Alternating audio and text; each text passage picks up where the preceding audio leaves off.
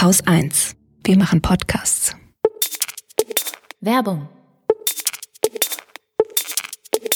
Bevor wir mit der Sendung anfangen, habe ich eine etwas kuriose Aufgabe, zumindest für mich etwas kurios. Und zwar darf ich Werbung machen für einen Podcast mit meinem ehemaligen Chef Herfried Münkler. Wir hatten Herfried Münkler im vergangenen Jahr auch einmal hier im Interview und diesmal ist er beim Freiraum Podcast zu Gast. Das ist ein Podcast vom Bremer Presseclub.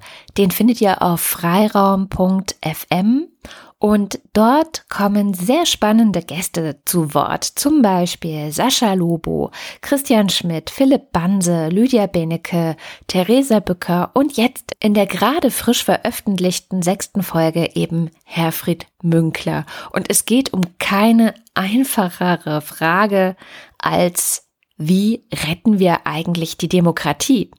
Das bespricht Lisa vom Freiraum Podcast mit Herfried Münkler, dem Politikwissenschaftler, der, wie ich finde, zu einem der klügsten Köpfe unserer Zeit gehört.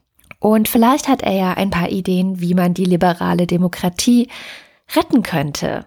Also hört auf jeden Fall mal rein. Freiraum.fm ist die Adresse. Ihr findet den Podcast überall da, wo ihr eure Podcasts hört.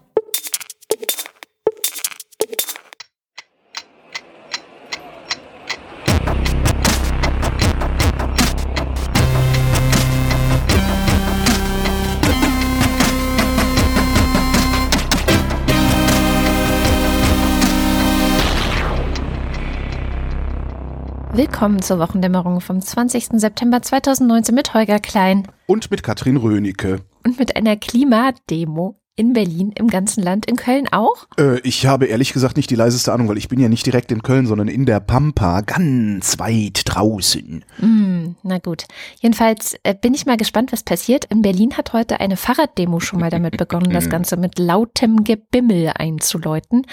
Und ich finde es auch ganz interessant, dass in Berlin nur 10.000 Leute angemeldet worden Ach. sind. Und aber gefühlt mein gesamter Bekannten- und Freundeskreis auf jeden Fall da sein. Ich werde auch da sein, deswegen bin ich heute ein bisschen unter Zeitdruck. Oh. Genau, kann sein, dass ich auf einmal einfach abbreche und gehe. genau, jetzt reicht's. Ich muss los. Ja, was ich sehr schön finde an ähm, der Geschichte in Berlin ist, dass ich dann heute Morgen gelesen habe, dass ein Fahrradkorso den Ernst-Reuter-Platz lahmgelegt hat. Ja. Da muss man, da muss man wissen, der Ernst-Reuter-Platz in Berlin ist ein äh, großer Kreisverkehr mit sehr vielen Ein- und Ausfallstraßen, die dann weiterführen Richtung Brandenburger Tor beziehungsweise raus Richtung, was ist denn das Westen, starken Spandau da hinten. Und das hat mich sehr amüsiert, weil ich ja seit Jahren schon sage, ihr müsst halt einfach mal Kreuzungen lahmlegen, wenn ihr wollt, dass die Politik handelt. Ja, und das ist genau. jetzt mit Klima machen, ist ja schon ganz prima. Ich hatte mir das damals nur gedacht, bei, beim Zustand der Schulen in Berlin müsste man einfach mal Kreuzungen lahmlegen. Aber wenn die jetzt sehen, dass es funktioniert, vielleicht machen sie das ja dann öfter, wenn die so ein Anliegen haben. Ja, oder vielleicht ist es auch ein gutes Zeichen, dass sie das jetzt nicht wegen jedem Scheiß machen, sondern wirklich nur, wenn es um sowas geht. Ich weiß nicht. Ich mein, bei Schulen geht's um nix. Doch schon, aber es ist, geht nicht um dein Leben. Also es geht schon um dein Leben, aber es ist irgendwie halt auf, einem, auf einer anderen Skala. So. Ja, das stimmt Also oder wie so ein schönes Plakat hier bei mir im Friedrichshain. Ich bin ja im hippen Friedrichshain. Ähm, hier hängen so Plakate, auf denen steht No Future, No Dance Floor. Und mit denen wird dann die große Demo angekündigt mit viel Bass und viel Tanzen.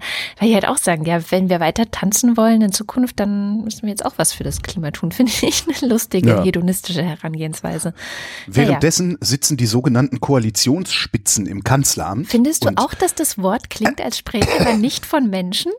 Ja, genau. Ja, ja, ja. Äh, Ich habe auch oft das Gefühl, dass sie sich nicht unbedingt menschlich verhalten. Also das ist manchmal denke ich, was sind das für Automaten, die da sitzen? Aber was ich halt so krass finde, die sitzen jetzt seit mittlerweile, also wir zeichnen ja immer so zwischen 10 und 11 Uhr auf ungefähr, und die sitzen da seit mittlerweile 16 Stunden. Ich habe 17 ausgerechnet. Das, das wird echt immer lächerlicher. Das, ich Mhm. Scheint kann nicht überhaupt so nicht sagen. laufen, ne? Irgendwie. Äh, ich, naja, was heißt scheint nicht so rund zu laufen? Das ist doch alles eine Farce. Ich bitte dich. Hast du schon in einer mehrstündigen Sitzung gesessen und irgendwas regeln wollen in dieser Sitzung? Das Einzige, was bei so langen Sitzungen rauskommt, ist, dass alle Gewerke, die da zusammengesessen haben, irgendwann hingehen und sagen so, äh, wir vertagen das jetzt in die Ausschüsse sozusagen.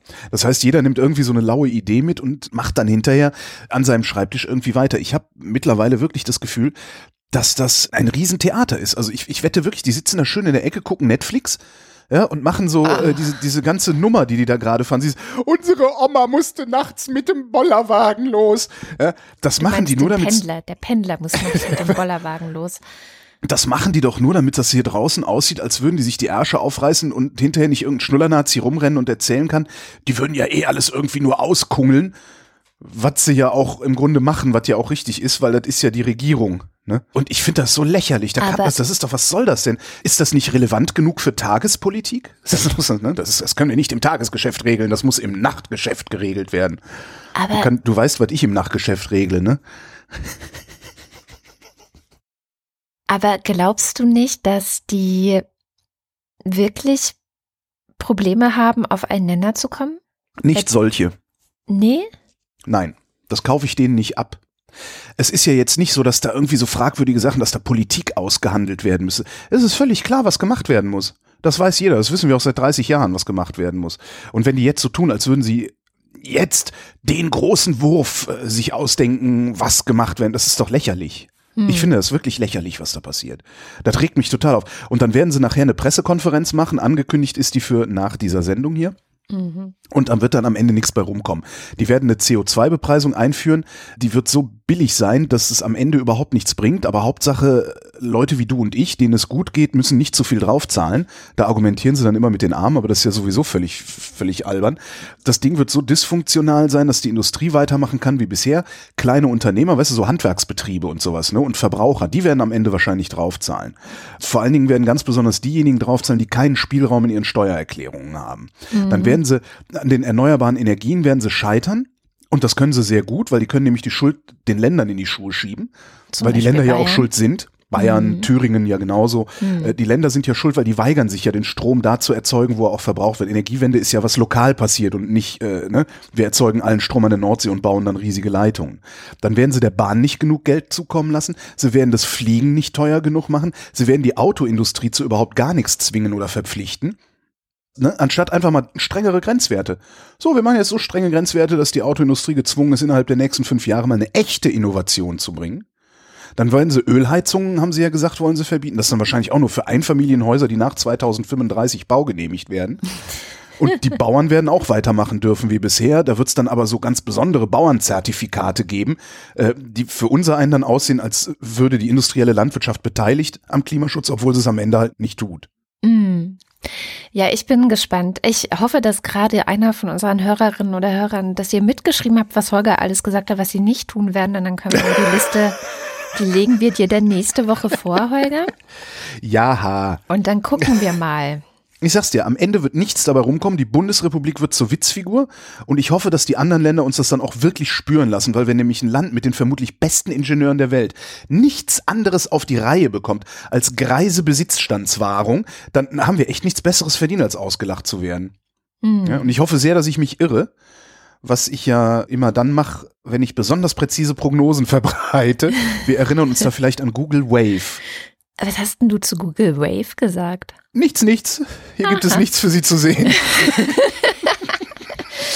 Die Financial Times, eine mhm. renommierte Wirtschaftszeitung, die es auch mal kurz in Deutschland gab, mittlerweile nicht mehr, aus den USA, hat diese Woche was sehr, wie ich finde, Außergewöhnliches getan. Und zwar hat sie eine, im Grunde eine Kampagne gestartet, in der sie eine Kehrtwende ausgerufen hat. Unter dem Titel The New Agenda wurde und wird auch in Zukunft noch eine Auseinandersetzung geführt mit Expertinnen und Experten, aber auch Kommentatoren und Autoren der Financial Times, in der es vor allem um eins geht, nämlich darum, den Kapitalismus, ja, vielleicht nicht neu zu starten, aber abzuschaffen zu resetten. Sagen wir es mal so. Mhm. Nein, abzuschaffen wäre vielleicht für die Financial Times ein bisschen, ein bisschen unwahrscheinlich.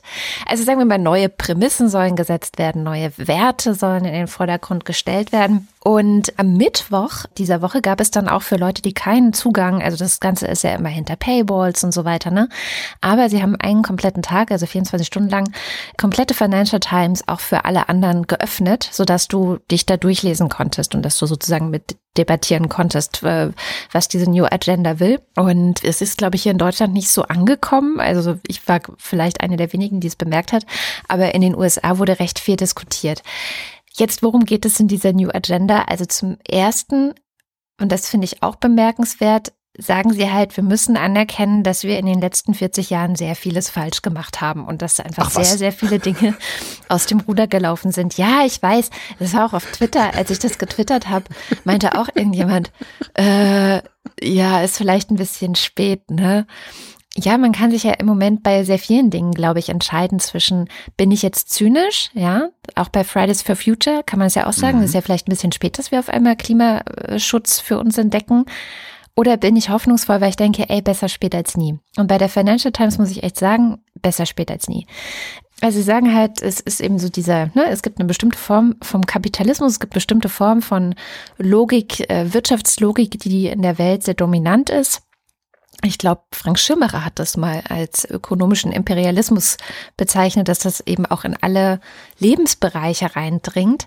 Und vier Dinge heben sie im Grunde besonders hervor, als sehr vieles bezogen auf die USA, auf amerikanische Unternehmen. Man könnte es aber, glaube ich, schon verallgemeinern auf der Westen. TM, so, ja. Also sie sagen erstens, es gibt immer weniger Einkommen für die Familien. Also früher war es zumindest in den USA, aber ich glaube in Deutschland ist es ganz ähnlich, eigentlich so, dass man davon ausgehen konnte, dass die Kinder immer ein bisschen mehr verdienen als die Eltern.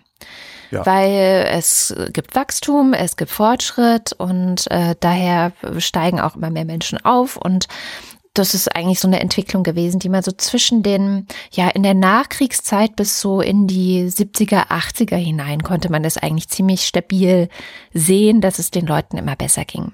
Hm. Und jetzt ist aber eine Generation dran, so ich zum Beispiel, so seit den 80ern, wo man sehen kann, dass die Kinder inzwischen weniger der, also im Durchschnitt weniger verdienen als ihre Eltern. Und das liegt daran, dass die Löhne nicht mehr steigen. Das ist ein Problem. Zumindest in den die Reallöhne, ne? Zumindest die Reallöhne. die Reallöhne, also im Vergleich zu den Preisen, die steigen. Ja. Genau. In Deutschland ist das ganz ähnlich. Die Löhne, also das sind dann keine Löhne, aber die Einkommen steigen eigentlich nur noch für die reichste Bevölkerungsschicht und die meisten sind davon aber nicht mehr, ja, die meisten profitieren davon eben nicht mehr. Und dass das so ist, ist durch eine Form des Kapitalismus bedingt, die wir wahrscheinlich Raubtierkapitalismus nennen würden. Das heißt, wo sehr wenige profitieren, also sehr wenige bekommen sehr viel, sie können immer größere Gewinne für sich verzeichnen, dafür fehlt es aber beim Rest. Und obwohl die Wirtschaft wächst, ja, ähm, schrumpft die Zahl der Menschen, bei denen eigentlich was ankommt. Und die Financial Times sagt, dass das natürlich ein Einfallstor ist für Rechtsextreme und Populisten, die dann sagen, ja, das liegt an den billigen Produkten, die in China produziert werden oder dass überhaupt äh, so viel Arbeit nach China ausgelagert wird. Und es liegt natürlich auch an den Zuwanderern, ne, weil die drücken ja hier bei uns die Löhne und die sind ja billige Arbeitskräfte und so weiter. Und die Financial Times sagt, das ist alles gelogen. Vielmehr ist es der Finanzsektor selber, ja, der dazu beiträgt mit seinen ganzen Dynamiken, dass es zu dieser großen Ungleichheit gekommen ist. Und hm. ja, spätestens, spätestens seit 2008 kann man da ja bei zugucken. Ne? Genau, genau. Sie zeigen auch an Studien, dass man eigentlich sagen kann, je mehr dieser Finanzsektor gewachsen ist und diese komischen virtuellen Produkte, die mhm. er geschaffen hat, desto weniger sind die Löhne gestiegen. Und äh, von Finanzkrisen eben tatsächlich mal ganz zu schweigen. Und das ist dann auch schon der dritte Punkt. Diese ganzen Finanzkrisen sorgen natürlich für noch mehr Instabilität. Leute verlieren Jobs. Manche haben ihre private Anlagen verloren, also Vorsorge auch verloren. Und hier gibt es halt diesen Spruch oder gab es ja diesen Spruch in der Finanzkrise, irgendwas ist too big to fail. Mhm. Und das gilt einerseits natürlich für Banken, aber das gilt auch für Firmen und Unternehmen, dass manche einfach so groß sind, dass ihnen gar nicht so viel passieren kann in so einer Finanzkrise. Und das ist dann das vierte Problem, was die Financial Times aufmacht. Und sie sagt, es gibt im Grunde gar keine echte Konkurrenz mehr, mhm. sondern du hast wahnsinnig viele Monopole, Oligopole. Der Markt wird eigentlich aufgeteilt zwischen Marktführern und dem Rest. So. Ja.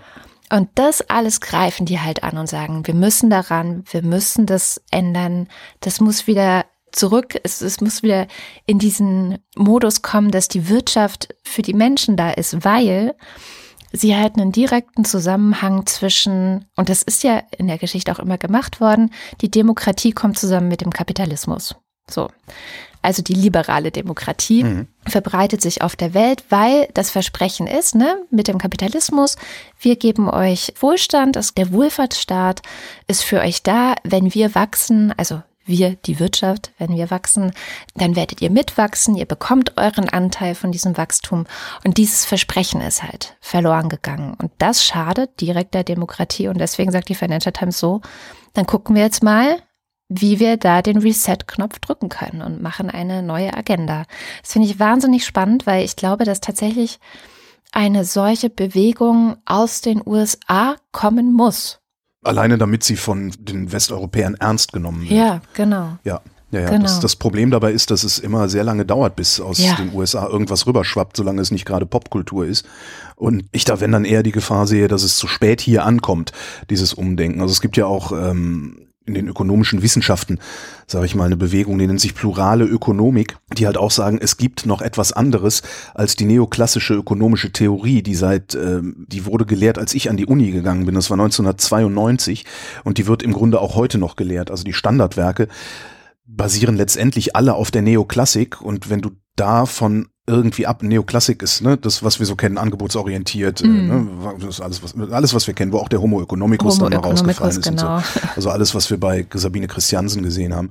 Das funktioniert halt nicht. Ja, und jeder sieht ja, dass es nicht funktioniert. Ne? Also die Neoklassik geht halt davon aus, dass sich am Markt der perfekte Preis bildet, die Akteure am Markt immer nur ihren eigenen Vorteil ähm, verfolgen, aber dadurch, dass es alle machen, findet da ein Ausgleich statt. Das, das passiert ja nicht. Das ist das, das Ja. spürt ja tatsächlich jeder, auch wenn niemand das vielleicht intellektuell durchdrungen hat oder durchdringen will. Diese Bewegung gibt's, diese plurale Ökonomik, aber das ist der Versuch, in der Akademie eine Graswurzelbewegung laufen zu lassen oder eine Graswurzelbewegung aufzubauen, die andere ökonomische Theorien überhaupt erstmal denkbar macht. Mhm. Und davon ist in der Politik zumindest meiner Meinung nach so gut wie gar nichts zu sehen bisher, obwohl sie das wissen könnten. Das Ja. ist sicherlich, ja. Mal gucken, ob es funktioniert. Wir werden es ja mitkriegen. Was ich, Naja, äh, äh, es ist angesichts eines ähm, US-Präsidenten Donald Trump natürlich eine schwierige Frage. Also der steht ja wie nichts anderes genau für diese Ökonomie, die du gerade referiert hast, also eigen Ja. oder für Raubtierkapitalismus. Ja, Ja, aber die USA sind, wenn ich das richtig sehe, nicht so subventionsfreudig wie wir. Das heißt, wenn die Ökonomik äh, vielleicht zusammen mit der Industrie, also zumindest den, den kleineren Unternehmen, denen natürlich daran gelegen ist, Konkurrenz zu sein, also äh, die destruktive Kraft zu sein, die dann ein besseres Facebook entwickelt, womit Facebook vom Markt gefegt wird. Das ist ja auch immer das, was gehofft wird, dass es passiert, was halt auch nicht mehr passiert, wie man auch in Deutschland in der Automobilindustrie ganz gut sehen kann, finde ich.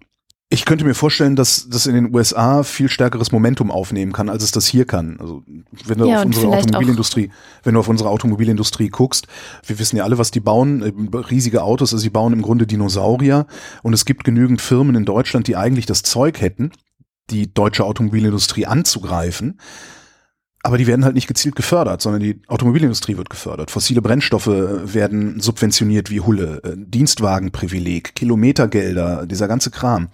Solange du diese Subventionen nicht wegnimmst, kann natürlich irgendwie so eine kleine Elektroautofirma wie, was weiß ich, Sion oder so, kaum dagegen anstinken, was die da machen, sondern die krepeln da irgendwie rum, müssen gucken, dass sie ihre Finanzierung auf die Reihe kriegen, äh, haben wahrscheinlich noch irgendwelche Auflagen einzuhalten, die du eigentlich nur einhalten kannst, wenn du ein großer Konzern bist und so weiter und so fort.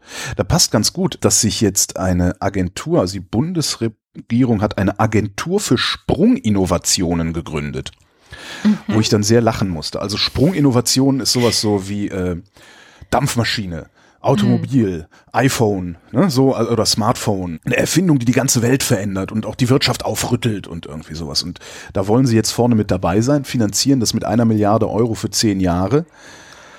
Und ich habe es noch nicht so ganz verstanden, was das soll. Also die haben schon begriffen, dass es nicht an Ideen mangelt, sondern es mangelt an Rahmenbedingungen, diese Ideen dann auch tatsächlich Produkte werden zu lassen oder Dienstleistungen werden zu lassen.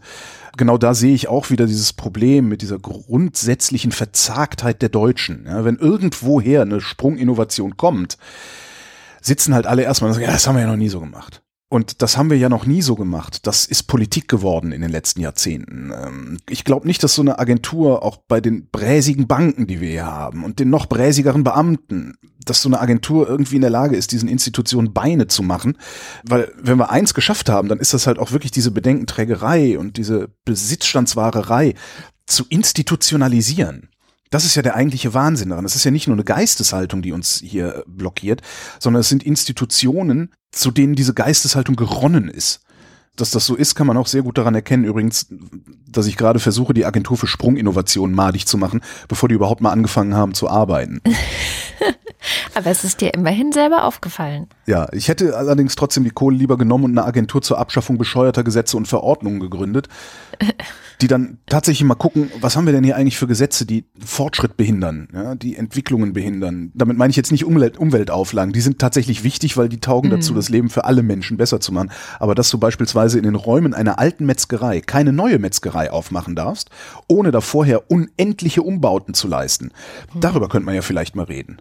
Wobei ich jetzt nicht weiß, was es in Metzgereien an Sprunginnovationen gibt, aber gut. Und wo du Kapitalismus sagst, ist mir auch mal wieder, ich gucke ja so, einmal im Monat gucke ich ja bei den Rechten, Ja. einfach nur um zu gucken, ob da vielleicht eine neue originelle Idee ist. Ist nie, seit 20 Jahren nicht, äh, aber gucken kostet ja nichts. Und rechts außen jammert ja rum, äh, ist mir aufgefallen, Fridays for Future, denen geht's gar nicht ums Klima. Sondern? Die wollen in Wahrheit den Kapitalismus abschaffen. Ach so. Und da habe ich dann auch gedacht, ach guck, kommt bei euch denkgestörten Leuten endlich an, dass der Kapitalismus das eigentliche Problem ist und dass wir da vielleicht mal dran rumschrauben sollten, so wie die äh, Financial Times das da möglicherweise versucht, ja. Ich finde, die machen das auf dem Gebiet, also Klima und Umwelt, noch viel zu wenig bei der Financial Times. Aber auch da sind wir in Europa, glaube ich, mal wieder Vorreiter und Vorreiterinnen, weil hier gerade ganz, ganz viel zum Thema ja, Wirtschaft ohne Wachstum passiert. Weil das ist ja eigentlich das, worüber man reden muss. Mhm. Brauchen wir wirklich immer dieses Wachstumsding Ja. oder können wir nicht. Ja, wirklich? Ja. Weil auch da versuchen sich ja immer mehr Ökonomen dran zu gucken, dass Ja, ja, ja, ja, so, so. Nico Pech ist da ja so ein, ein sehr Ja, genau. profilierter Ökonom, aber das Problem ist, ich finde das total super, was der macht, aber das Problem dabei ist, das ist auf einem so hohen abstrakten Niveau, dass es praktisch nicht einführbar ist.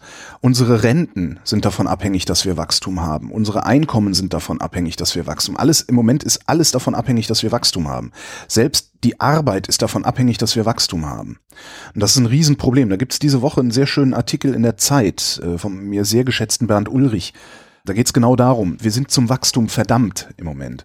Und Im Moment, aber solange nicht eine Sprunginnovation kommt, die, äh, Entschuldigung, ich finde auch dieses Wort so geil, Ja. solange da nicht eine Sprunginnovation kommt, Boing, man kann es auch boing. lustig aussprechen, dazu muss ich das Mikrofon ein bisschen wegtun. Also, solange da nicht eine Sprunginnovation kommt, die es möglich macht, uns so sektorenweise, sage ich mal, vom Wachstum zu lösen, dass wir sagen, okay, wir haben eine Möglichkeit gefunden, ordentliche Renten zu bezahlen, ohne dass wir zum Wachstum gezwungen sind.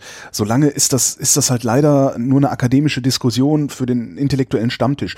Nicht minder wichtig, aber ich Ich sagen, fürchte, dass wir da ja noch sehr, sehr weit entfernt von sind. Guck dir die Besitzstandsware an, guck dir die Aktionäre an. Wer heute Aktien hat, Zum ja, Beispiel Holger Klein. zum Beispiel Holger Klein, hat eine Sorge. Ist meine Altersvorsorge in 20 Jahren überhaupt so möglich, wie ich mir heute vorstelle, dass sie mit meinem Aktiendepot möglich sein wird? Mhm. Da nehme ich, da, ne, da treffe ich Annahmen über, vor allen Dingen über Wachstum. Ich treffe Annahmen darüber, wie sich der Aktienmarkt in den nächsten 20 Jahren entwickeln wird, weil so, viel- so viel, wie ich da jetzt liegen habe, ja, das reicht jedenfalls nicht. Ja, das muss ordentlich wachsen, ansonsten ist meine Rente im Arsch. Das heißt, wenn jetzt jemand hingeht und sagt, so, wir, wir schaffen jetzt das Wachstum am Aktienmarkt ab, dann gehe ich auf die Barrikaden. Hm. Ja, und das Dafür multiplizierst muss du jetzt dir was anderes geben. Und dann das guckst du, genau, Ding. genau. Ja. Und dann guckst du dir jetzt mal an, Leute, die das Ganze vielleicht ein bisschen weniger reflektiert angehen, dieses Ding, sondern die einfach nur ihre Rente sehen, und einfach nur ihre Aktien sehen und nicht darüber nachdenken, dass vielleicht eine Welt, ich sag mal, eine Postwachstumsökonomie ja auch eine Welt ist, in der die Bedingungen für alle Menschen anders sind. Ja, das ist ja immer so dieses, ich sehe nur meinen Ausschnitt, sie wollen mir meine private Rentenversicherung wegnehmen.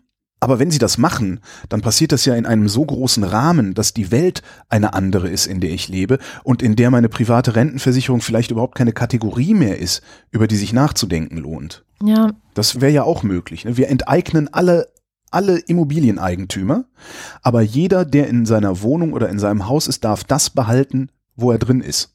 Das gehört dann jedem, aber sonst gehört niemandem irgendwas.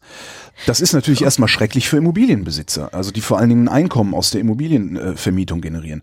Andererseits führt das aber dazu, dass du auf einmal Gelder frei hast, dass du, dass du andere, ja, ganz andere Konsumkreisläufe äh, sich entwickeln, weil Leute sich auf einmal um andere Dinge kümmern können und kümmern müssen. Das heißt, das Problem ist so diese singuläre oder diese Einzelbetrachtung, die die Menschen vornehmen und sich genau. nicht vorstellen können, dass eine geänderte Welt auch zu ihrem Vorteil sein könnte. Vielleicht nicht da, wo die Rente gezahlt wird, aber mhm. vielleicht da, wo du keine Rente mehr brauchst, weil es alle Brötchen kostenlos gibt, was man sich da jetzt ausdenken mag. Ja. Eine Sache, eine Kritik habe ich an dieser Financial Times Geschichte. Ich glaube, dass zumindest da, wo durchschnittliche Einkommen erzielt werden, also natürlich nicht bei den Leuten, die am Monatsende sowieso keine Kohle übrig haben, Niedriglohnsektor, den die SPD uns ja eingeführt hat, dass da, wo durchschnittliche Einkommen erzielt werden, glaube ich, funktioniert es noch ein bisschen anders. Ich habe den starken Eindruck, habe ich auch, glaube ich, schon mal formuliert so, dass das größte Problem nicht die wenig oder schlecht steigenden Einkommen sind, sondern ein grundsätzlicher Wandel im Lebensstil. Ich gucke mir da meine Eltern an. Meine Eltern waren auch nur Durchschnittsverdiener und haben sich ein Haus vom Mund abgespart.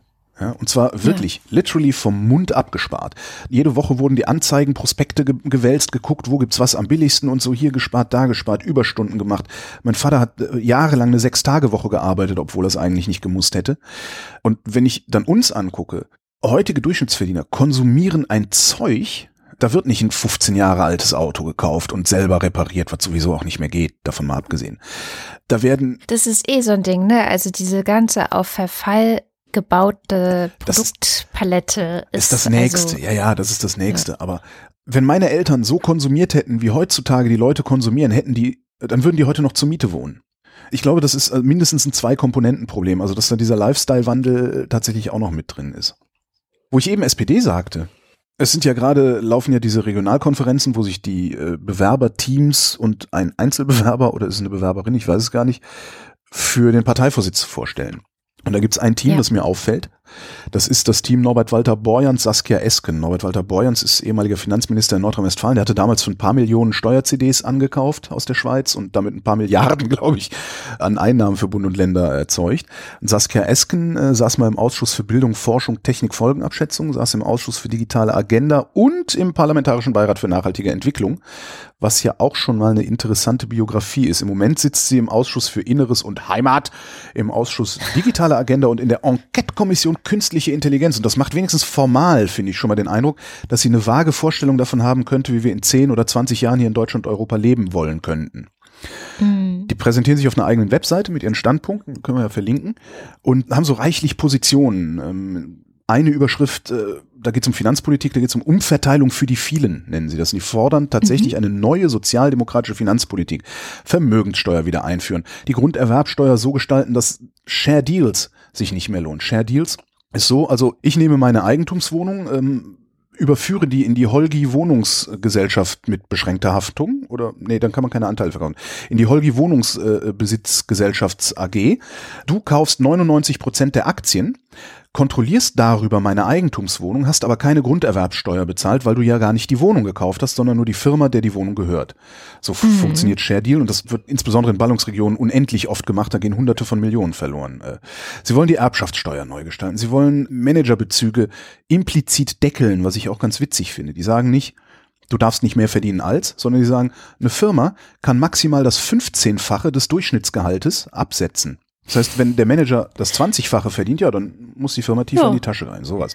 Sie wollen mhm. Ehegattensplitting auf dahin tun, wo wirklich Familien sind, nämlich Kinder.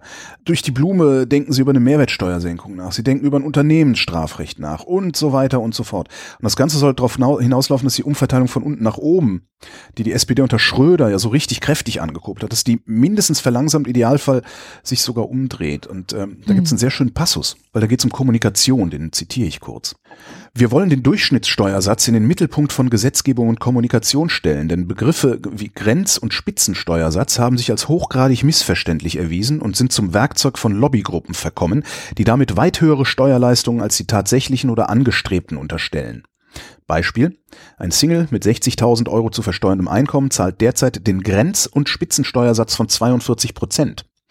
Sein Steuersatz auf das zu versteuernde Einkommen beträgt jedoch 27,6 Prozent. Das heißt, genau. damit würdest du so dieses Lieblingspseudo-Argument der FDP aushebeln. Jetzt kommt's. Streich dir das im Kalender an. Mhm. Ich hätte nicht gedacht, dass ich das irgendwann nochmal sagen würde.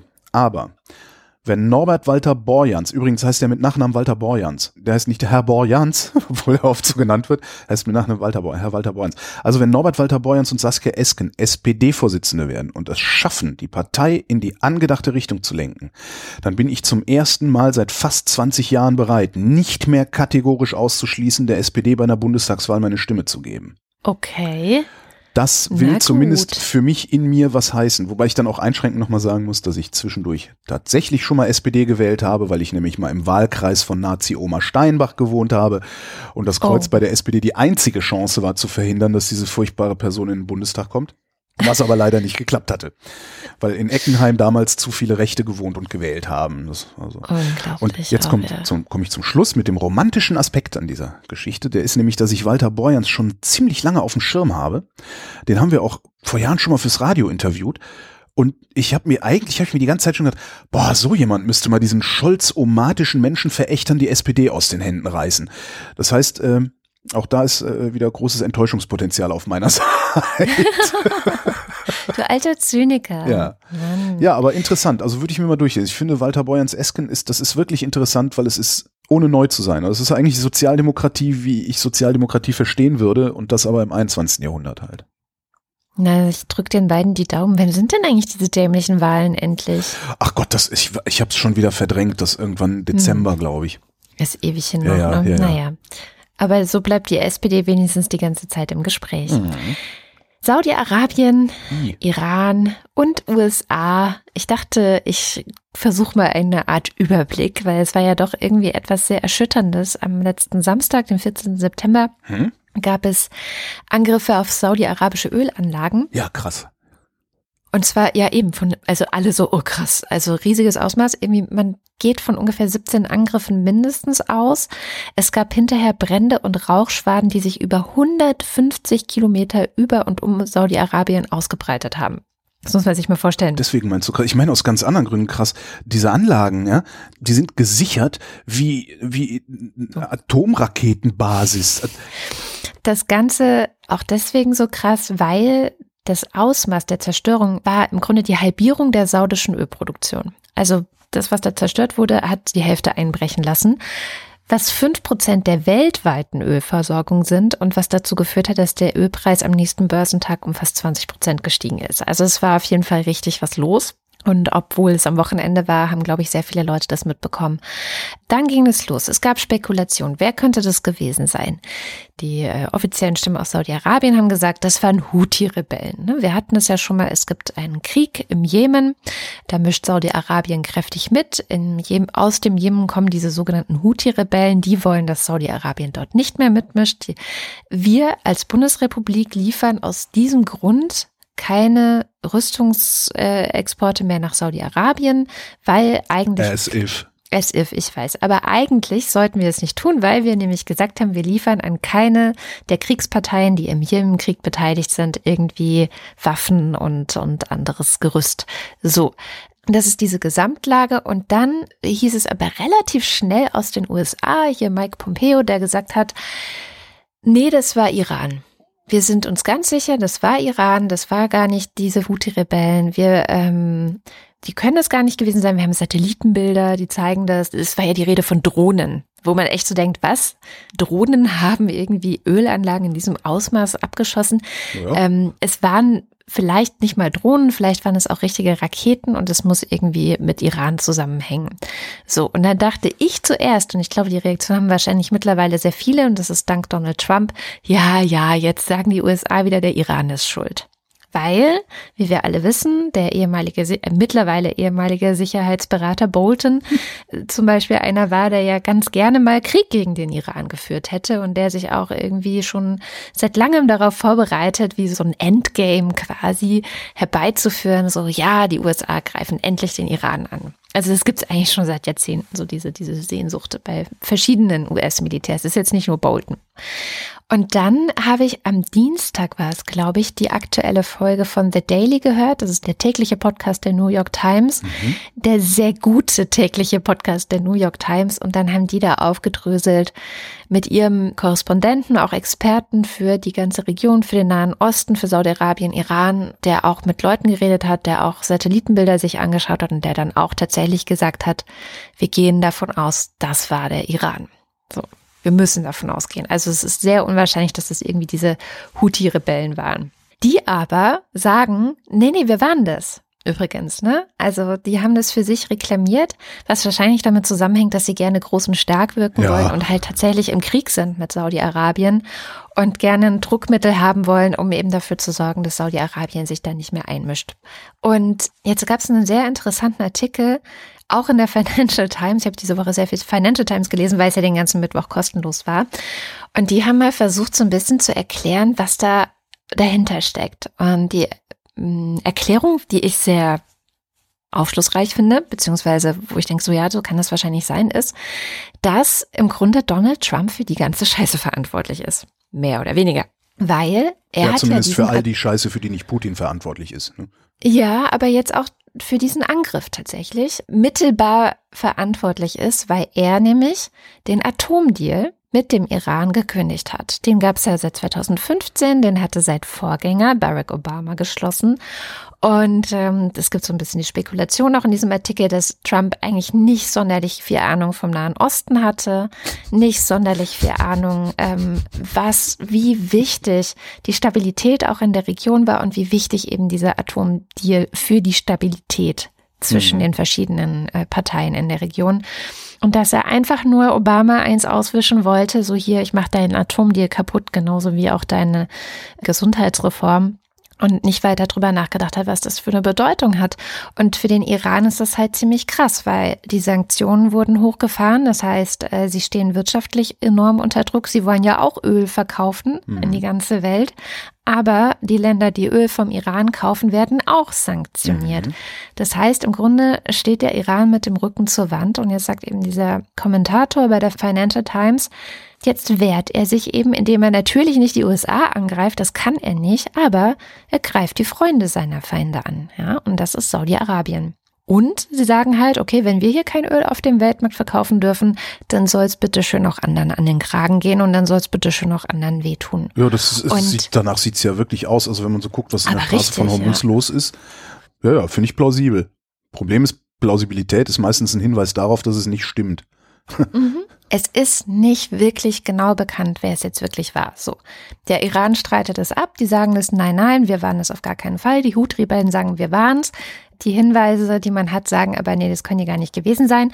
Und dann kommt noch die österreichische Tageszeitung, die Presse, und die sagt, das könnten auch noch schiitische Milizen oder Vertreter der schiitischen Minderheit in Saudi-Arabien gewesen sein, weil die werden da unterdrückt und erfahren sehr viel Repression. Und vielleicht haben die das einfach gemacht. So, also wir wissen es nicht. Aber, und das, was du schon gesagt hast, was wir daraus lernen, ist halt, es ist offenbar nicht so schwer, ja, die weltweiten Ölmarktpreise so hoch zu treiben. Also ich meine, letztendlich sind wir ja alle so ein bisschen davon getroffen, weil unsere Welt, unsere westliche Welt, wir laufen mit Öl und mhm. wir sind an dem Punkt nicht unverletzbar. So, das ist richtig. Das ist das ich weiß nicht, wie viel der Preis gestiegen ist. Was hattest du gesagt? Am nächsten Börsentag äh, ist es in die Höhe geschossen, knapp 20 Prozent. Äh, auf, auf wie viel in absolut? Ich weiß es nicht. Das, das habe ich mir jetzt nicht gemerkt. Und also, es ist auch schon inzwischen wieder runtergegangen. Eben, das, das, und das kann gar nicht so schlimm gewesen sein. Ich meine, wenn du mal guckst, also das Barrel kostet irgendwo zwischen 60 und 80 Dollar, glaube ich, wenn überhaupt. Wir hatten schon Preise von über 100 Dollar, 120 Dollar. Das hat die Weltwirtschaft auch nicht gestört.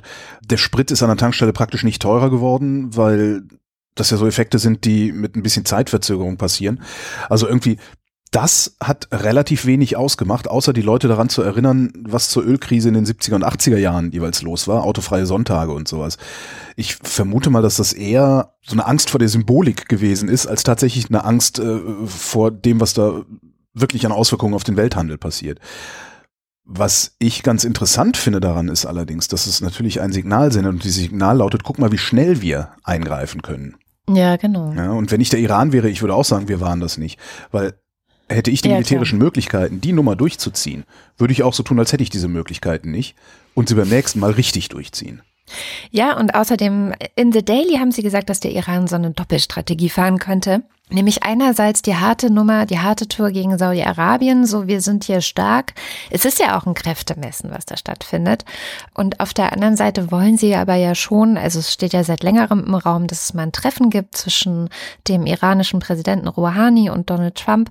Da haben sie natürlich auch ein Interesse dran. Und durch diese Geschichte jetzt, also ich meine, stell dir vor, es hätte vor dieser Geschichte ein Treffen zwischen den beiden gegeben.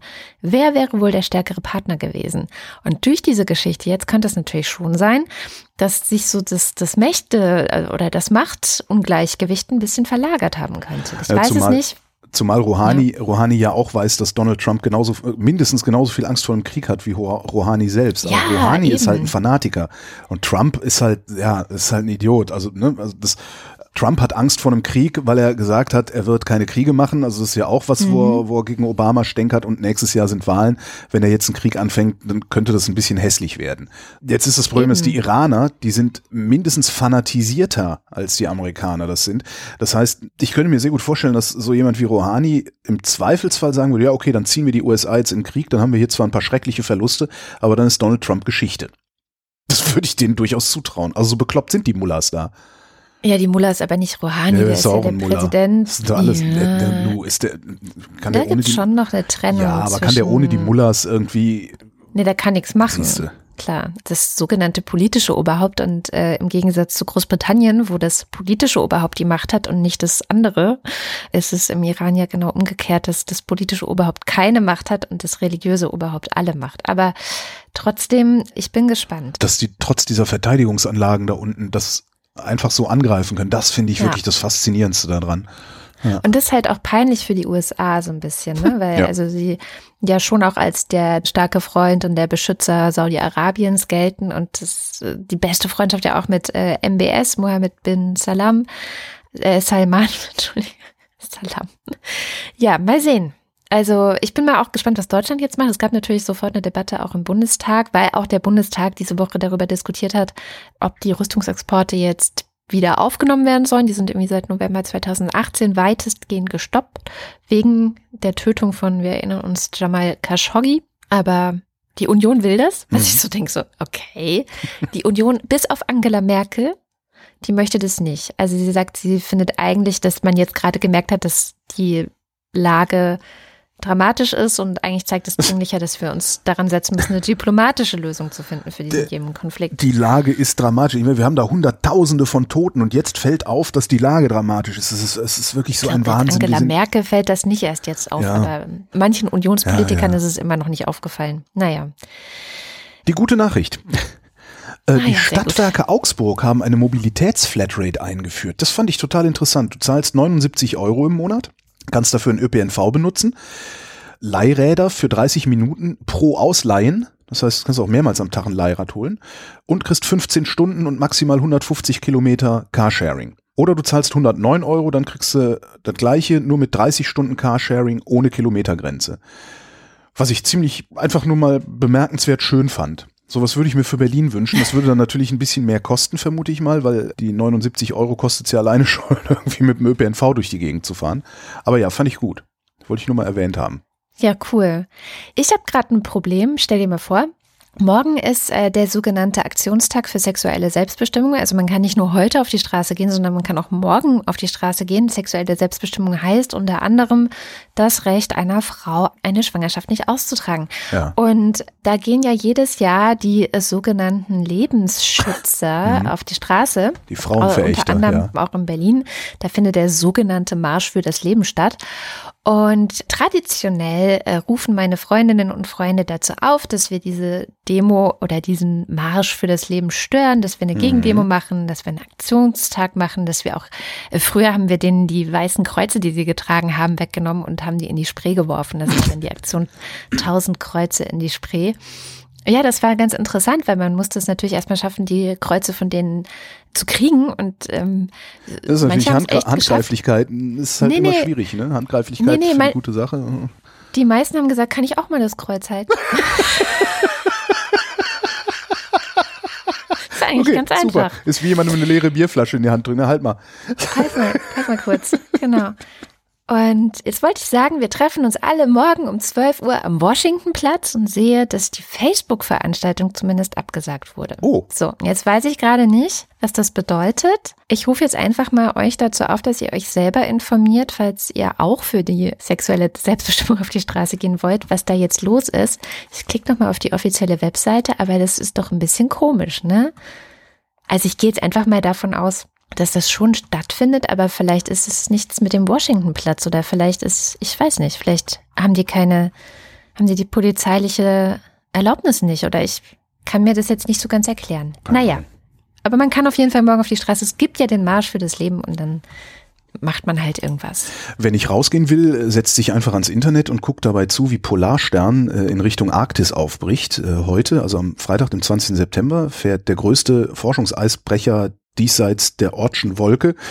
Der gehört zur Helmholtz-Gemeinschaft Deutscher Forschungszentren. Offenlegung, für die ich auch arbeite und einen Podcast produziere. Der fährt heute los, dieser Forschungseisbrecher wird in die Arktis fahren, wird sich da einfrieren lassen, also wird in die Eisschollen reinbrechen, wird sich einfrieren lassen und wird dann ein Jahr lang mit der Eisdrift mitdriften. Also da oben gibt's ja Winde, ja, an der Arktis und die Winde schieben das Eis durch die Gegend und äh, der Eisbrecher driftet dann einfach mal mit für ein Jahr und misst Temperaturen, Tiefen, Daten. Also die haben irgendwie 100 Experimente dabei, ähm, die sie da durchführen wollen, um wie immer mehr über das Klimasystem zu lernen und Dinge zu mhm. verstehen, die da gemacht werden. Was ich echt spannend finde, ist, dass das vor 100 Jahren schon mal jemand gemacht hat, nämlich Fridtjof Nansen. Er ist da hochgefahren, hat sich einfrieren lassen, war dann drei Jahre unterwegs, ohne irgendwelche Kommunikation nach draußen. Das ist dann heute halt ein bisschen anders. Da gibt's Kommunikation nach draußen. Und ähm, es gibt eine Web-App, auf der kann man dann die komplette Tour die ganze Zeit begleiten und sich angucken, wo sind die gerade, was machen die gerade und sowas alles. Ja, da läuft gerade noch der Countdown und ich bin schon ganz hibbelig. weil ich nämlich letzte Woche mit dem äh, Leiter dieser Expedition gequatscht habe, eine Stunde. Und äh, das alles, ich finde das alles total spannend. Also das, ja, ich wollte nur mal darauf hinweisen, wir machen gerade das größte Arktis-Experiment, das die Menschheit je gemacht hat. Das Juhu. ist schon wirklich faszinierend groß. Ähm, Link zum Resonator-Podcast, wo ich mit ihm geredet habe, gibt's äh, dann in den Show Notes. Falls ihr den nicht sowieso schon abonniert habt, was ihr tun solltet, denn er ist sehr gut. Natürlich ist er das. Ich spare mir, weil ich nämlich gleich los muss. Es ist schon 11.15 Uhr und ich will natürlich um 12 bei der Klimademo sein. Jetzt mal das ganze Kladderadatsch. Wir haben Ultras, wir haben einen Fanclub, die bezahlen uns jeden Monat echt viel Geld und deswegen sagen wir Danke, indem wir am Ende jeder Sendung deren Namen vorlesen. Und das kommt jetzt. Ultras, Dienst 1. Monika André. Sebastian Berger. Thomas Brandt. Marc Bremer. Oliver Delpi. Mathis Derjong. Reto Di Giotto Isolabella. Markus Dietz.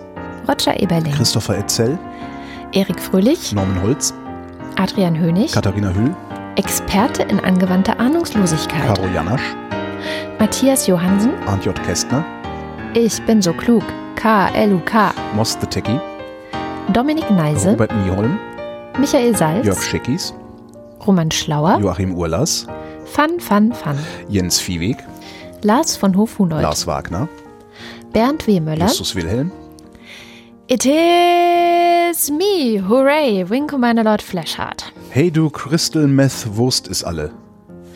Und der Fanclub. Der Beutel ist angewachsen. Nico Abeler. Anja und Jan aus Bielefeld. Johannes Bauermann. Florian Beisel. Simone Blechschmidt. Oh, Anja und Jan aus Bielefeld haben mir eine, eine Postkarte zum Geburtstag geschickt. Vielen Dank. Oh. Wo waren wir? Andreas Bockisch. Genau, Alexander Bonsack. Markus Boslett. Klaus Breyer, Mike Bültmann, Felix Bültmann, Muli Bwanji, Hippocampus, Nicole und Christoph. Gian Andrea Konzett. Leider weiß auch Hans Damhorst nicht, wo das Bernsteinzimmer geblieben ist, aber vielleicht weiß es Miriam und David. Ah, da hätte ein Wissen es hingemusst. Nochmal Hans. Arthur, Arthur Dieter. Zur Kreuzigung. Die Tür hinaus, linke Reihe anstellen, jeder nur ein Kreuz. Arthur Dieter, ist das nicht R2D2? Naja, Andreas Dietzel. Elena Eickstedt. Herr Rebeck von Rebeck im Havelland ein Birnbaum in seinem Garten stand. Claude Fankhauser. Matthias Flader. Oliver Förster. Olli Frank. Wolfgang Fröhlich. Helge Georg. Die Muxi Girls. Anja Glage. Burkhard Kniewosch. Benjamin Großmann. Ricardo Gatter. Jan Heck. Nils Hesse. Es, es ist noch Suppe da. Andreas Jasper. Philipp Kaden. Captain Käffchen. Also nein, so nicht. Echt jetzt. Mir reicht's. Ich gehe jetzt was trinken. Kommst du mit? Edna Krabappel. Oliver Kraus. Markus Krause, Stefan Krause, Magali Kreuzfeld, Thomas und Corina, Dunning-Kruger, Oliver Kohlfink, Michael Lamartz, Sebastian Lenk, Detmar Liesen, Florian Link, Sabine Lorenz, Ines und Mike Lüders, René Ludwig. Thorsten Lünenschloss, Bei McDonalds kann man beim, wir hatten das letzte Woche schon, Vegan TS bis zu vier Beilagen wählen. So kann man sich auf vier vegane Patties für je einen Euro zusätzlich drauflegen lassen. Man nimmt vier der fünf Patties und hat so vier Scheiben Beyond Meat für vier Euro, während man für eine Packung, zwei Stück allein, schon 3,50 Euro zahlt. Ich finde, das ist eigentlich eine ganz lustige Idee, äh, Lifehacks in den Abspann einzuschmuggeln. Gar nicht schlecht eigentlich. Ja, Soll, ja. Sollte öfter passieren. Klaus Mitschka. Mitschka? Matsch und Mäuschen, Martin Meschke, Robert Meyer, Johannes Möller, Lord im Mondkind, Christoph Heule Müller, Johannes Müller, Thorsten W. Noll, Satapatik, Oliver Paulsen, Nora Hoffmann und Peter Schmäler, Josef Porter, Christine Probstmeier, Thilo Ramke, Marco Richter, Christian Rohleder, Pia Römer, Sven Rudloff, Ruth Rutz, Jürgen Schäfer, Christian Schluck. Bist du noch da? Der Holger ist mir rausgeflogen. Sein Strom ist weg. Oh, dann mache ich jetzt den Rest. Also, wir waren bei Christian Schmidt, Niklas Schreiber, Jens Sommerfeld, Marie Stahn, Christian Steffen, Christian Steifen, Ines und Tina, Eli und Johann and the Masters of the Universe. Martin Unterlechner, Fabian Fenske, Andrea Vogel, Yannick Völker, Heraklit von Ephesos, Elegia von Huxarien, Stefan Wald, Mies Wechselberg, Tobias Wirth, Stefan Wolf, Christopher Zelle, Uwe Zieling, Sabrina Zeug und Simon Siebert. Vielen herzlichen Dank. Auch von Holger, da bin ich mir ganz, ganz sicher. Und ich gehe jetzt zur Demo. Ich hoffe, ihr geht auch zur Demo. Wir sehen uns auf der Demo.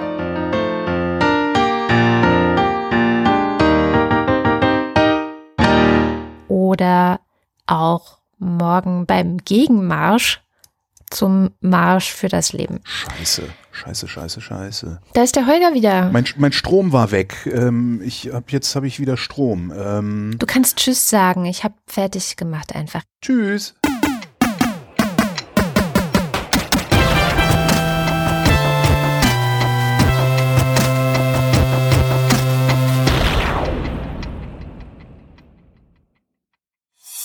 Eine Produktion von Haus 1.